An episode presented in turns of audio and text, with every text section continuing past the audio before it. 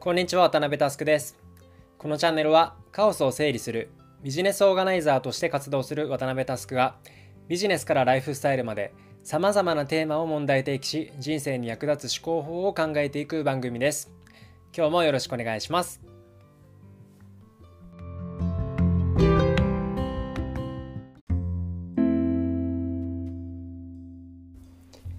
節目である第100回ずっと何にしようかなというふうに思案していたんですが最近一周回って興味があるお金をテーマにしようと思います。というわけで早速トークテーマに入っていきましょう。今日のアジェンダはこちら。みんなが知らないお金の世界。せっかくなので超基本からおさらいしましょうか、えー、お金には尺度交換保存の3つの役割があるという話は誰でも聞いたことあると思います。今日はですねこのお金がこの世の中から消えたら何が起こるのかお金の未来はどうなるのかという観点でお金の本質的な価値について考察していきたいというふうに思っています、えー、早速ですが皆さんこの世の中からお金がなくなると何が起こると思いますか、まあ、分かりやすい話争いだらけになるでしょう、えー、コモンズの悲劇という法則があります。例えば、えー、土地食料などこの世の全ての資産がコモンズつまり全人類の共有物とした時に何が起こるかという話です。結論から言うと全員仲良しに均等に共有するなんて人間世界はありえません。これに関しては Wikipedia が分かりやすいので引用させていただいています。ある牧草地に複数の農民が牛を放牧する場合を考える。農民は利益の最大化を求めてより多くの牛を放牧する。自身の所有地であれば牛が牧草を食べ尽くさないように数を調整するのだが共有地では自身が牛を増やさないと他の農民が牛を増やしてしまって自身の取り分が減ってしまうので牛を野放図に増やし続ける結果になる。こうして農民が共有地を自由に利用する限り資源である牧草地は荒れ果て結果として全ての農民が被害を受けることになる、まあ、つまりですね個々が他人に取られる前に自分が取っておこうと利己的に行動することで全員にとって不幸な結果が訪れます。動物は自分が必要なものを必要なだけ食べたら満足してそれ以上の浪費をしません。しかし人類は未来のことを考えることができるようになった代償として無限の不安を感じるようになってしまいました。まあ、そのためいくら資源を手に入れても安心できず将来に備えて乱獲し溜め込もうとする傾向が生まれました。私有財産という概念が人間から永久削除されない限りこれは納得できる話ですよね。一方でもう少し違った角度でお金の未来について観察してみます。最近個人的に動画を見まくっている成田悠介さんという方が提唱するお金の概念がとても面白いです。ここに1万円札があります。これは紛れもなくあなたが世の中で提供した価値の対価として得た報酬です。まあ違う言い方で言えば各々の人が過去何をやったかという記録のバスケットであるという立ち位置のお金の存在を主張しています。歴史を振り返るとイメージが湧くかもしれません。その昔社会が10人前後と狭かった頃各個人が何に貢献したのかどんな価値を生んだのか全てをこの石板みたいなものに刻んで管理していました。ま、今でも共同体の単位が同じ10人ぐらいの前後であれば石板方式で問題なかったわけですが社会の経済活動はとんでもない単位で爆発して石板方式で全てを管理するのは到底不可能になりましたその結果、え個人の貢献を要約する媒介が必要になりお金という概念が誕生したという話です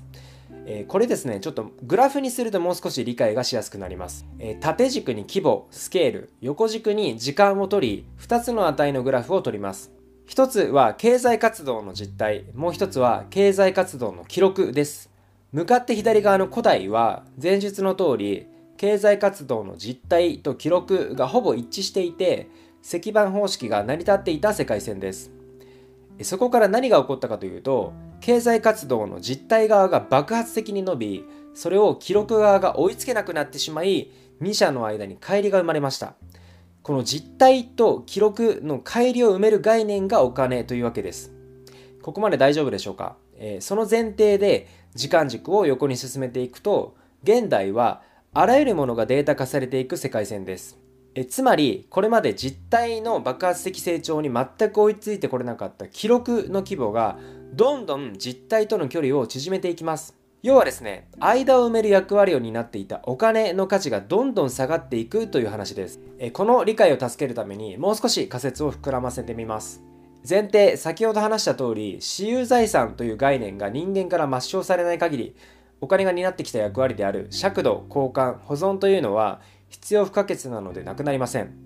ただですね、個別の価値を1万円、10万円、100万円と人間が分かりやすい数字で管理する社会が修練していくかもという話をしています。え僕はですね、人類を数値化されたお金という呪縛から解き放つ可能性を感じました。1次元の数字で表現されたお金は人類のコミュニケーションを円滑に進めてきた反面、時に歪みを生成してきたのも事実です。お金にならない仕事はほとんどの人はやらないですし、新しい事業をピッチしたとて、で、マネタイズはどうなっているんだ？という話ばかりが先行してしまいます。これらはとても大事だと思う一方で、1次元の数字で表現されるお金のオルタナティブがあるのであれば、それがどういうふうに人類の生活を変えていくのかがとても興味あります。まあ、実際ですね、現代のほとんどの経済活動はデータによって納得感のある自動化が進んでいます。広告の入札などは全て機械学習で最適に自動運用されていますし、メルカリを開けばこれはいくらで売れるかを機械が提案してくれるわけです。機械の提案に対して人間は納得できるから自動化を推進してきたわけですよね。このようにあらゆる経済活動の対価は機械が適切に計算、算出して個人に還元されていきます。例えばお笑い芸人がある芸を披露して100人の笑いを獲得したとします。すると、この地域 A で何十代の人が披露した100笑いは過去データから検査すると米10キロに相当する。あるいは地域 B での100笑いは米5キロに相当するという価値の計算を勝手に機械がやってくれるイメージです。個人の経済活動の対価としてたまるのは数字化されたお金ではなくて見えない信用みたいなものというともう少し理解がしやすいでしょうか。まあ、ただ必ずしも信用だけではなく、その人がハッピーと感じる状態から逆算された変数が機械によって定義されていくイメージです。ま、これまでの機械学習は、広告効果や売上といった人間が与えた定量的な成果ポイントから逆算して最適化を図るのが限界でした。今後は個人で違う幸せの定義にまつわる変数や評価の軸さえも機械が自ら発見してきて最適化していくという話をしています。古い時代の AKB を筆頭とした地下アイドルを応援するオタクの方々の報酬は、俺が応援してやったから羽ばたいたんだという金銭的価値とは別の報酬です。このオタクの方々には、もしかしたら金銭的報酬を100万円月渡すよりも、この人たちが心を燃やす地下アイドルを紹介して、そのライブチケットを渡すことの方がより最適かもしれないんですね。そうすれば、報酬は必ずしも数字化されたお金だけである必要はなく、やりがいや誇りといった、まあ、現代で定性的にしか捉えられていないものを含めた個人の幸せ、ウェルビーイングに向けた最適化が進むようになるかもしれません。まあ、個人の幸せなんて複雑で機械に処理はできないよというのが変わるんですね。自分が何か社会に貢献した対価については自分の無意識を超えてウェルビーイングを最大化するものになっていきます。目的関数がお金か、喜びか、悲しみか、憎しみか、そもそもどの変数がその人個人によって一番大事なのかをその都度その都度発見していく。あるいは個人の最適な喜怒哀楽のポートフォリオを定義するところから AI がやってくれる。こんなことが実現すれば万人がお金のために何かを意思決定する世界線が変わるかもしれません。おそらくえ僕が生きている間にこれは実現しないでしょうが、こんな未来を考えるのだけでもワクワクするなという話でした。え今日はちょっと抽象的な話ばかりしすぎてしまったので、最後に手触り感ある話をしていきます。大前提ですが、僕もお金が好きです。人生の大事なものランキングでトップ3には入ると思います。ただ、昔の死の交渉の名残なのか、お金の話をするとはしたないという評価をしばしば受けます。友人同士で自分の年収の話をすることはあまりないですよね。学校でもお金の教育は注力されていません。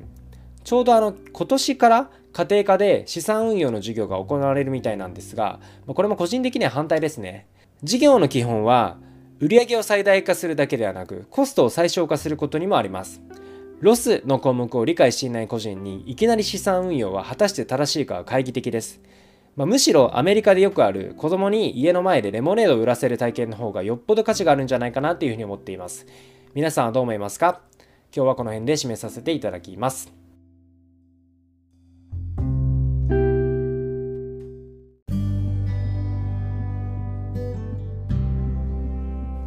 いかがでしたでしょうか、えー、一つのことを継続するのが苦手な僕ですが、まあ、自分でもびっくりしています。なんと100回目を迎えることができました。毎回、えー、上手に喋るねというふうに言われるんですが、もちろんこれ編集していますし、一人語りであることも踏まえて、実は大まかなトークスクリプトも組んでいます。毎回10分ぐらいのコンテンツなんですが、まあ、文字数にしてだいたい3500から4000文字前後です。これを100回続けてきたので、つまり35万から40万文字のコンテンツを皆さんに届けてきたことになります。本1冊がだいたい10万文字くらいだとすると、だいたい4冊分ぐらいに該当しますね。こう考えるとまあまあな量ですね。今後については完全未定です。まあ一つの節目ということで、まあ、頻度を落としたりいきなり止める可能性もゼロではないんですが、まあ、毎週の更新、引き続きゆるくご期待いただけると幸いです。今日のテーマは以上です。気に入った方は Spotify の方はフォロー、Apple Podcast の方はサブスクリプションに登録をお願いします。えー、また、周りの方へお勧めしていただけると嬉しくて触れます。もしこのエピソードを聞いて私はこう思うなどのご意見などがあれば SNS でお気軽に DM いただけるととっても嬉しいです。皆様のご意見も熱烈お待ちしております。というわけで今日はここまでです。バイバイ。